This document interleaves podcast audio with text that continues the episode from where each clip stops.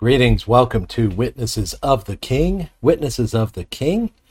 We're going through an overview of the book of Acts. And as we go through the book of Acts, we're seeing the many things that God is doing to establish and build his church. And I say what he is doing because he continues to do it to this day in much the same fashion. Here in Acts chapter 26, we're going to see this same thing today. We're uh, joining the Apostle Paul in Caesarea Maritima, which is on the coast of Israel a couple days' journey from Jerusalem, where he was first falsely accused of doing some things, and then a uh, murderous plot was revealed against him. He was moved to Caesarea Maritima for his safety, and since then has suffered the injustice of of the non-action of the governing authorities, where he is still awaiting a fair trial, uh, and even for that matter, just charges. So we join the Apostle Paul here in Acts 26. And what we want to see is a continuation of what the Lord had said from the very beginning. The, the simple fact that the Lord said in Acts chapter 9, verse 15, to his servant Ananias, who was going to be the first to minister to Paul uh, after his conversion. And he told Ananias uh, that, the, that Paul is a chosen instrument of mine to carry my name before the Gentiles and kings and all the children of Israel. And so this statement is being fulfilled, as we see quite literally in his life, as he stands here this day before King Agrippa and before the governor of Judea, Porcius Festus. And this is Agrippa the second, the king of Judea, and he is of the line of Herod. And so this is uh, an important thing. Tune in for the last sermon if you want to hear some details about who this man was and what he was like. But there's also accompanying them this day in the court of Porcius Festus is going to be some of the military leaders and some of the influential leaders from the city and many other people, including servants and attendants of those that are attending. And so Paul says, indeed, he stands there before great and small. So Paul's problem is basically this having been uh, falsely accused, he is waiting there for a fair kind of trial Festus has heard the accusations from the Jews. He has heard some of Paul's defense, and now he pulls King Agrippa in uh, for advice since Agrippa was visiting with his sister Bernice. And he is going to consult him on this matter because King Agrippa was very well knowledgeable in the ways of the Jews and had kept up on uh, the church and, and other things as it began to grow. So he was acquainted with some of what the subject matter is. So as we pick it up here, we remember what Claudius Lysias, the tribune from Jerusalem, said in his letter uh, as he was first sent down to Felix, who was at Caesarea. Uh, he said this about Paul. He says, I find that he was being accused about questions of their law, but charged with nothing deserving death or imprisonment. Well, keep that in mind and keep in mind his important audience, his diverse audience that he speaks to today as we begin Acts chapter 26 and we read uh, the entire chapter, verses 1 through 32. Here's what it says So Agrippa said to Paul, You have my permission to speak for yourself. And Paul stretched out his hand and made his defense. I consider myself fortunate that that is before you, King Agrippa, that I'm to make my defense today against all the accusations of the Jews, especially because you are familiar with all the customs and controversies of the Jews. Therefore, I beg you to listen to me patiently. My manner of life from my youth, spent from the beginning among my own nation and in Jerusalem, is known by all the Jews. They have known for a long time, if they are willing to testify, that according to the strictest party of our religion, I have lived as a Pharisee and now I stand here on trial because of my hope in the promise made by God to our fathers, to which our twelve tribes hope to attain as they earnestly worship night and day.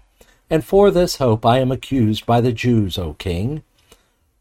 Why is it thought incredible by any of you that God raises the dead?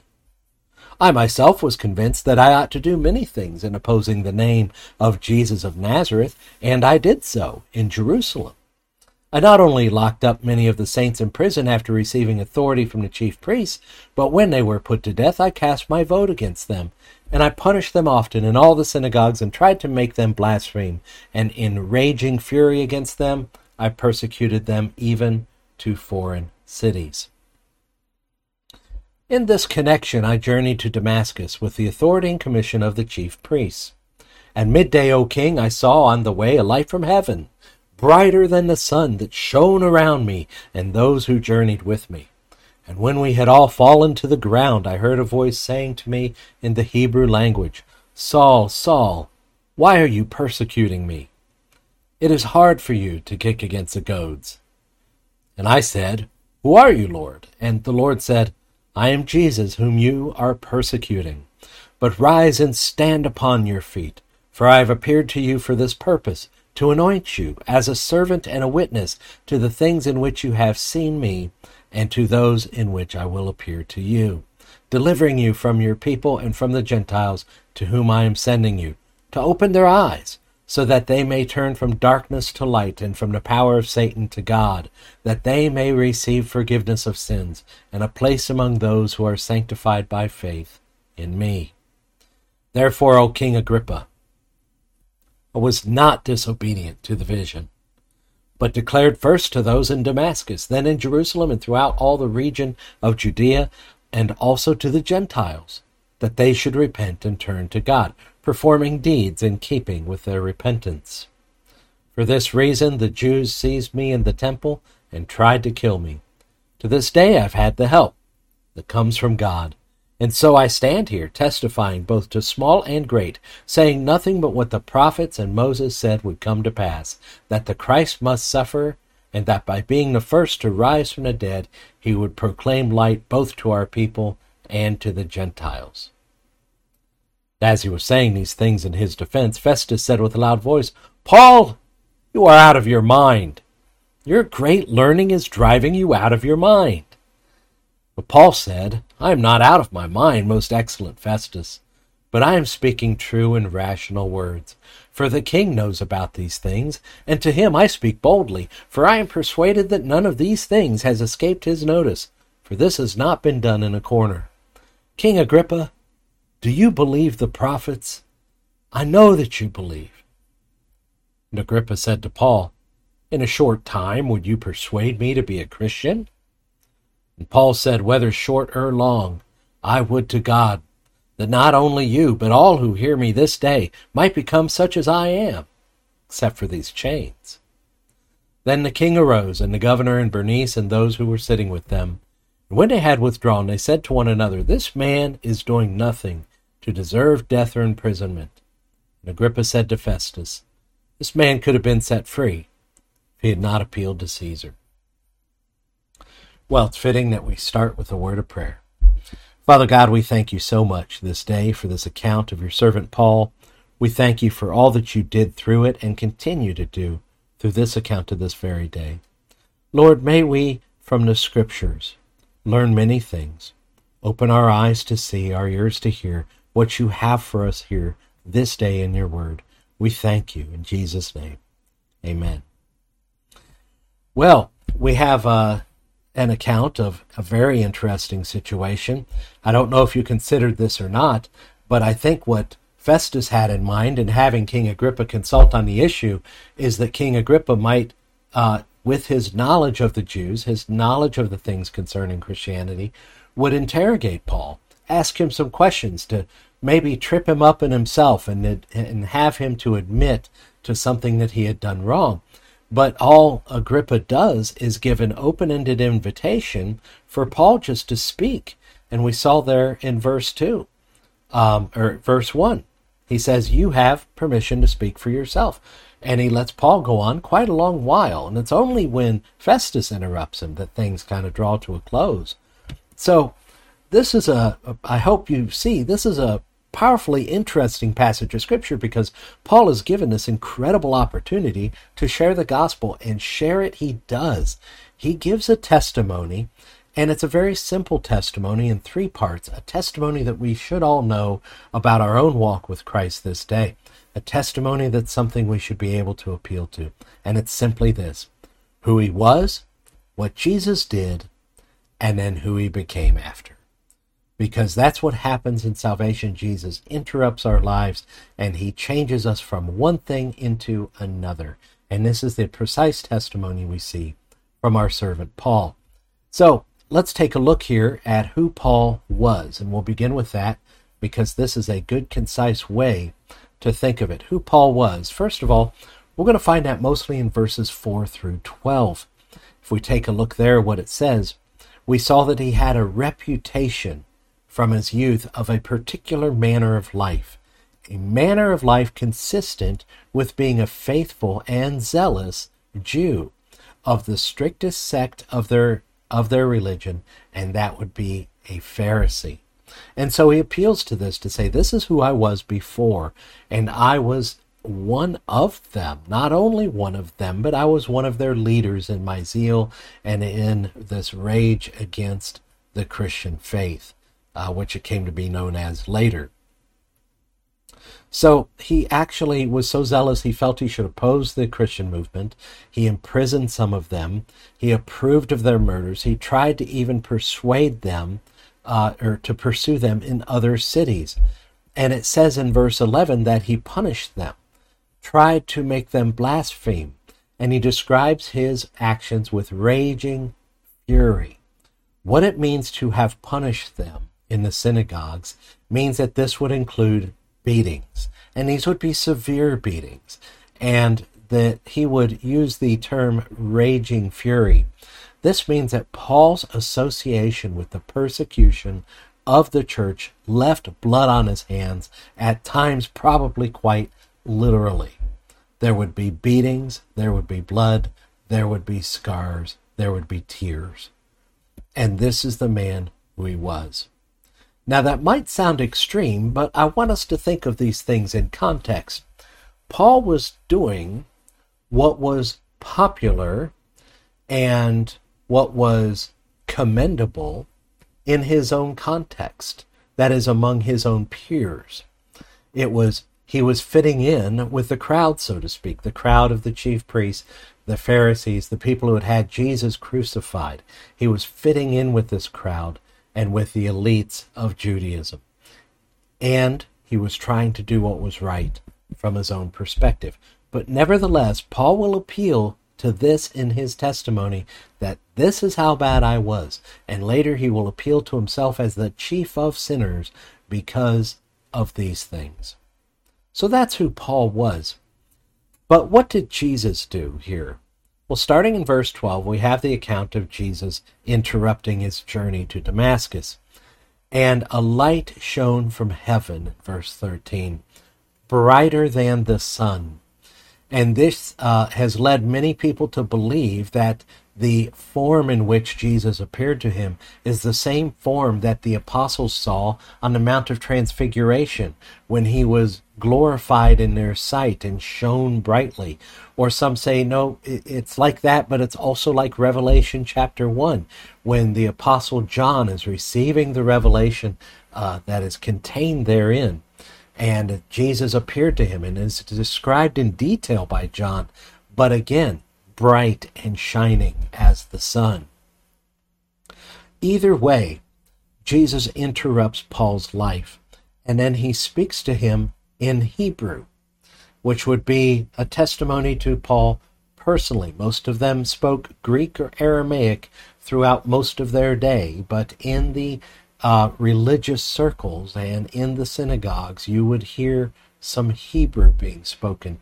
And Paul, a student of the scriptures, which were primarily in Hebrew, but also in Greek at that time, uh, he would be well familiar and fluent in this language with his education. And he says to him, Why are you persecuting me? And this is interesting and might be perplexing to some of you because it was actually the church that Paul was persecuting, not Jesus himself. But if you understand, the New Testament refers to the church as the body of Christ, which means this would be his own flesh and blood. It is right to say that the church is the physical body of Jesus Christ here in the world. And no less than that, the church is also called the bride of Christ.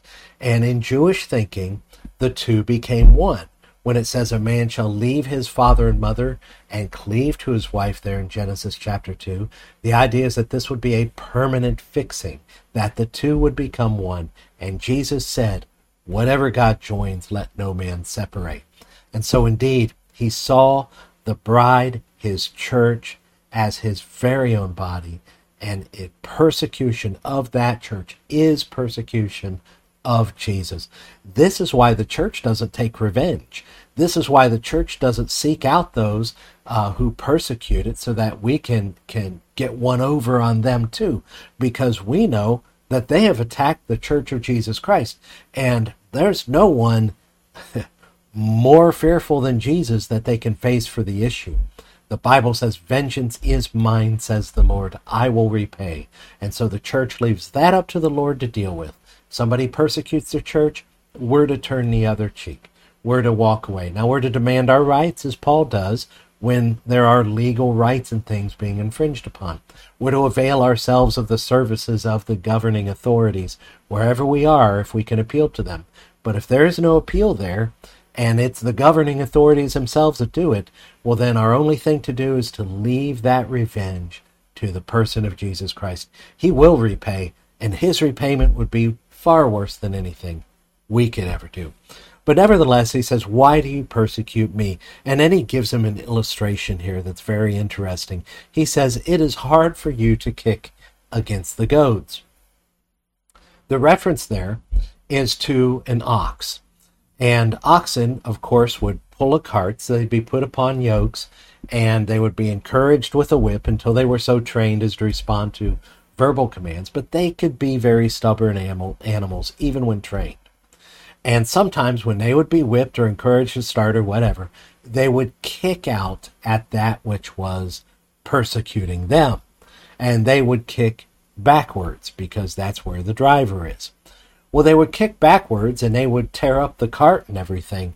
And uh, so the, the people that had ox understood, okay, we can't have this. And they would affix a great plank there with spikes in it, angled, so that when the ox kicked, uh, backwards in refusing to move forward, that they would kick into these spikes, causing them great pain, and of course, training them not to do that anymore, but rather encouraging them all the more to go forward.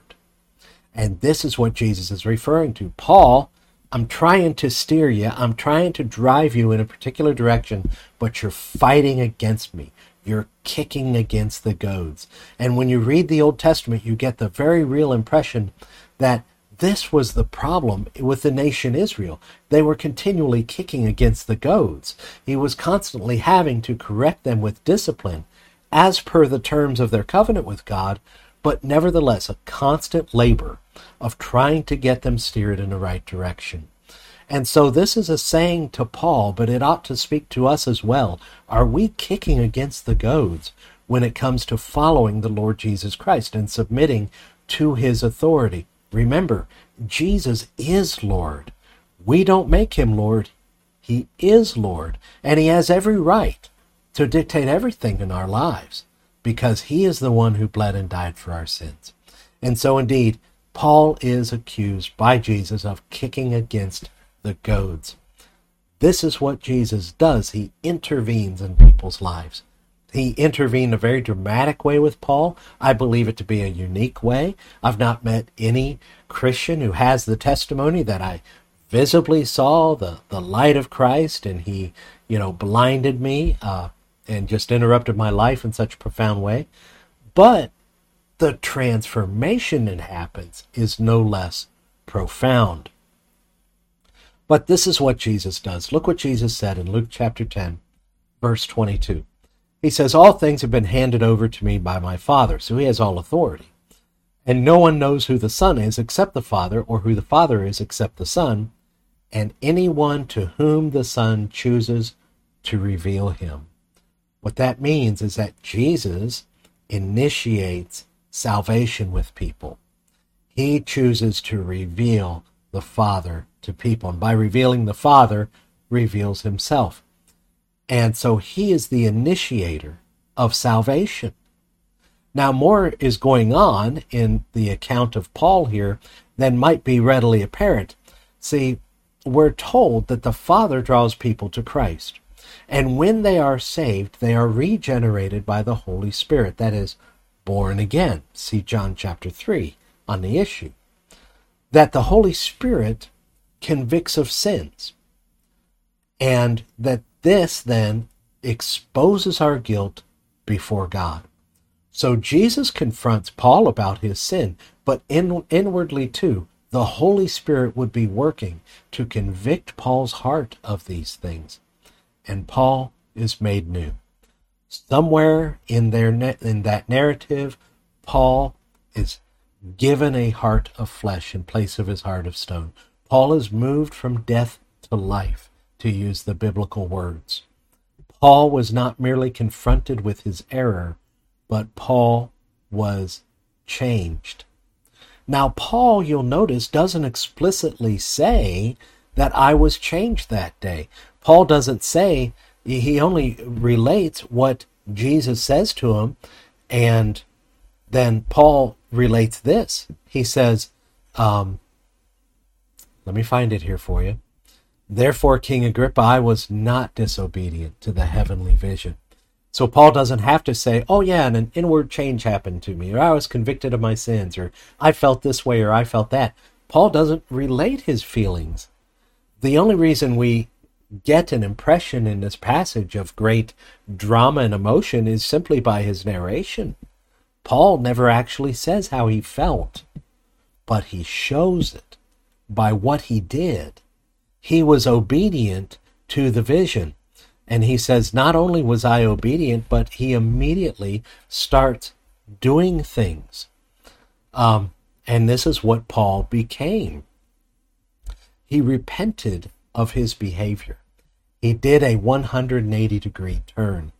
He started preaching in Damascus right away. That was the city where he was healed of his blindness by Ananias three days after his confrontation with the Lord Jesus, and he immediately was baptized and immediately began to exercise the giftedness God gave him to teach and began to teach the people there in Damascus. Then he returned to Jerusalem, to home, where the leaders were, where the people were who sent him, where the people were who crucified Jesus. And he goes there and bold and courageous to preach the word of God.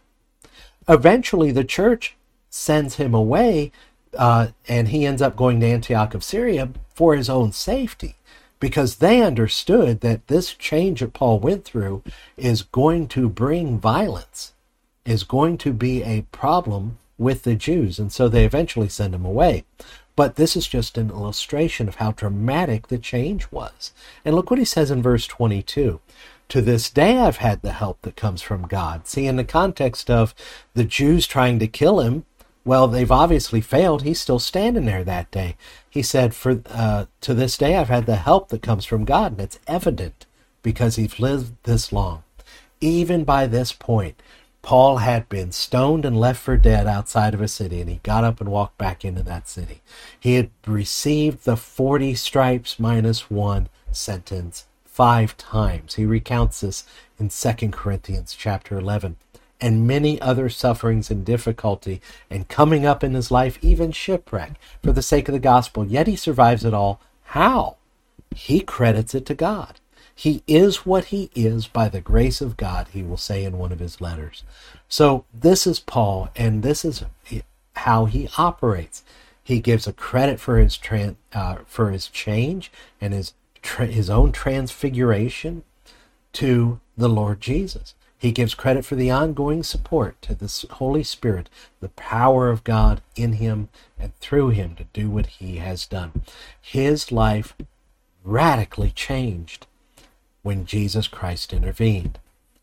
Now, Paul's account, we must admit, is truly unique in many ways.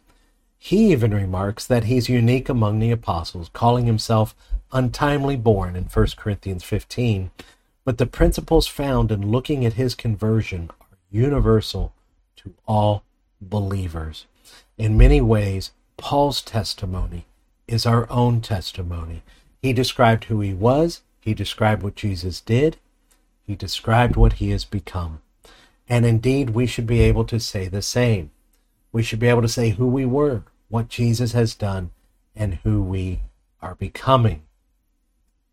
Our testimony is simply this. First of all, who were we? We were enemies of God. Now, Paul was obviously an enemy of God, but the scriptures tell us that we are all enemies of God. We find ourselves when the Lord comes to our life in the same position as Paul. Now, maybe we aren't hunting his people down and, and trying to get them to blaspheme and beating them and approving of their murders, but every time we spread false information about who God is, anytime we misrepresent God simply by our daily living, anytime we misrepresent His law by our sin, anytime we shy away from the truth and fail to represent the perfect truth to others, we are as good as persecuting Jesus himself. Now, some may object to my treatment of this, and they might say, oh, wait a minute. I've been neutral on the religion issue. I've always tried to remain uh, neutral and, and stay aside and not get involved and not express my opinions. But look what this says here in Romans chapter 1. It says, His invisible attributes, namely His eternal power and divine nature, have been clearly perceived ever since the creation of the world in the things that are made. Okay? But what's wrong with this? Well, what's wrong with this is very simple here. The wrath of God is revealed from heaven against all ungodliness and unrighteousness of men, who by their unrighteousness suppress the truth. In other words, those who would claim to be ignorant of God would say, I'm not I'm not holding down the truth, but the Bible says, no, no, no, you actually are. By denying the truth, by ignoring God, we're actually railing against the truth. Uh, look what James says here in James chapter 4. James makes it clear that there are no neutral parties. He says this to his people as he writes them. He says, You adulterous people, do you not know that friendship with the world is enmity with God? Therefore, whoever wishes to be a friend of the world makes himself an enemy of God. That's a really powerful statement, and he's not leaving room there for us to be neutral. We are either a friend or an enemy of God. Jesus said the same thing. In all the synoptic gospels, you find the saying, Whoever is not with me is against me, and whoever does not gather with me scatters. So there's no room for neutrality here. Jesus says you're for or against him. You're gathering or you're scattering. And this is a very important part of our testimony. So matter how good and how how seemingly good your life is before Christ, you may have grown up in church. You may not have had an occasion to fall into all kinds of things that the world considers sinful. But know this that the Bible sees us as enemies of God, that we are partaking in the worldly systems. We're following the ways of the world, which are really the ways of Satan. Did you notice how Paul talked described being delivered from the power of Satan to the power of God? So if you're follow, not following Jesus Christ, you're merely only doing what seems right according to your own peers according to your own crowd, according to your own understanding of things, which is then no different from what Paul was doing when he was persecuting the church. Now, Paul at least had a foundation for his beliefs, and that was the Old Testament. But he and the other leadership, they misunderstood it, and they were misapplying it and its teachings. Now, many other people have no foundation whatsoever. Nowadays, many people would claim science as their foundation. Oh, facts are my truth. And but the problem is that science is not a thing. Science is a process. And that process is always changing, always arriving at different conclusions, always discovering and retesting its its own assumptions if it's honest science, and therefore presents us with nothing but shifting sands upon which to build. The same is true of societies and morality. The moralities of the society you live in are not the exact same morals that they had 50 or 100 years ago. They're continuing to shift and to change. People do what feels right and what they seem to get away with without much persecution from their fellow man. This is a highly unstable situation, and it is not, according to the Bible, neutral because the entire world is under the influence of the evil one. So who were we? We were enemies of God. But what Jesus does in his goodness and in his grace is revelation to us. Jesus calls us as a shepherd calls his sheep. Look at this in John chapter 10, what it says My sheep hear my voice, and I know them, and they follow me. That they hear his voice again appeals to the idea there is an intervention of Jesus first. And the sheep hear his voice and they respond and they go. It is his initiative, it is his call. And he reveals himself and the Father. And as the initiator of our salvation, uh, he is no less the one who starts the ball rolling, as he did with Paul on the road to Damascus. Salvation is entirely of God and is entirely initiated by God. Now, many people will say, well, Paul really missed the mark here because he states later in his letters it's very clear that he is saved by grace through faith. And indeed, that is true, and it's what the Bible teaches. We are saved by the grace of God through faith in Jesus Christ, which faith is that word for belief, belief, but it's really an enduring trust. Okay? This trust in Jesus Christ. And that's what brings salvation. Why doesn't Paul say that? Well, he did. because it's evident from his testimony of what he used to be and what he became. What had to come in between was a change in his beliefs. What had to come in between was faith. Because true faith always results in works. But um, these things must be revealed to us by the Spirit of God. So Jesus Christ initiates these things and the Spirit intervenes to give us understanding. See 1 Corinthians chapter 2 on the issue. And what you'll find is this about the Word of God and about the way of salvation. We impart this, that is, the teachings of Christ, in words not taught by human wisdom, but taught by the Spirit, interpreting spiritual truths to those who are spiritual. Now, listen to what it says about the natural person. And when Paul talks in his letters about the natural person, he's talking about the person without the aid of the Spirit of God. The natural person does not accept the things of the Spirit of God, for they are folly to him, and he is not able to understand them because they are spiritually discerned. Without the intervention of the Holy Spirit of God, we cannot understand, nor can we believe.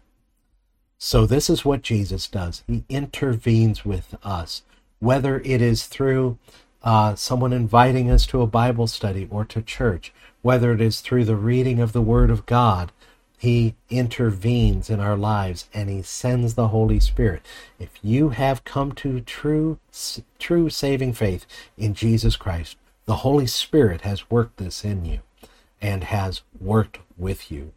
This is what Jesus does when he calls his sheep and when he calls them to himself and he gives them eternal life. Now, uh, we talked about what Jesus has done. Now, finally, what is it that we become? Who do we become? Well, our right and proper response to true faith in Jesus Christ is repentance and good works.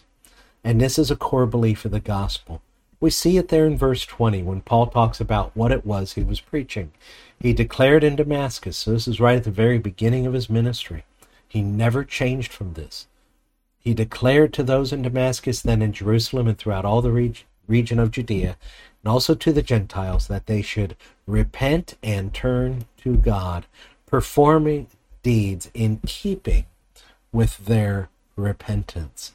So not only should there be a repentance, but if that's true repentance of that is a response to true faith, then it's going to result in works. It's going to result in deeds that are consistent with their repentance.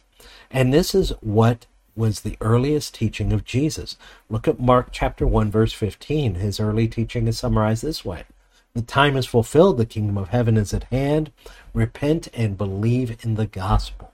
So repentance is there along with the believe, and that's the same word as faith. It's just the verb form of faith. Well, we heard this also from uh, from John the Baptist, who was Jesus' predecessor. And this was his message repent, for the kingdom of heaven is at hand. he preached repentance. And look what he says to the leaders when they come meet him. He says, Bear fruit in keeping with repentance. In other words, there ought to be works. There ought to be a follow up to this repentance. If you're going to come down here and hear me preach and watch me and then get in that water and be baptized, when you walk away from here, there had better be some good works that align with the repentance that you have proclaimed here publicly. Now, Paul's repentance Although he didn't say that he repented, it's implicit in the fact that Paul did a 180. He was persecuting the church, then he was building the church. A story in the scriptures tells us much more than words very often, and that's why the Bible uses so many narrative accounts of real world people interacting with God, because it teaches us more than if it, these things were just plainly stated. The Bible shows us rather than just telling us. He went from persecuting to preaching, from murdering to ministering. Now, what about grace and faith as Paul preached? Well, there cannot be genuine repentance without any kind of faith. And he was shown grace and he repents with obedience. Real faith or belief results in works. Any gospel that teaches you you are saved by your good works is a false gospel. You hear that? Any gospel that teaches you that you are saved by your good works is a false gospel. Sorry, I lost it over here on the side here. But we are saved by grace through faith. But listen to how he completes the thought in Ephesians chapter 2. He says, um, For by grace you have been saved through faith, and this is not your own doing, it's the gift of God. And a lot of people quote that verse and they will stop right there. But it goes on. It says, not a result of works, so that no one may boast. So salvation's entirely of God, so God gets all the credit. We can't boast over our salvation. But look what it says in verse 10. For we are his workmanship, created in Christ Jesus for good works, which God prepared beforehand that we should walk in them. Now, watch as I highlight here. There's a play on words at work here. Uh, not a result of works, so that no one may boast, for we are his workmanship. That is what he has worked, created in Christ Jesus for good works. And so you see the way it highlights in here the real position of works. Paul uses a reference to the idea of works three times in this verse so that we can see the clear relationship. It's that the works don't save us, but the works follow those who have been worked on by God. So any gospel teaches you that you're saved by good works is a false gospel and should be rejected. Now, as you see by this verse, any gospel that does not teach that good works are expected of those who have believed and repented is a false gospel. In other words, any gospel that would say, "Oh yeah, once you're saved, you don't need to worry about, you know, doing anything good anymore. Your salvation is sure and it's done and it's accomplished." And I say this to you, that if you were baptized and you uh, had some association with the gospel or whatever, and you've walked away from the church, you have presently no reason to believe that you're saved because it says right here very plainly in the book of Ephesians, we were created in Christ Jesus for good, for good works. And this is to be done in the context of the people of God. He has gifted each and every one of his people to serve alongside his people in the building of the kingdom.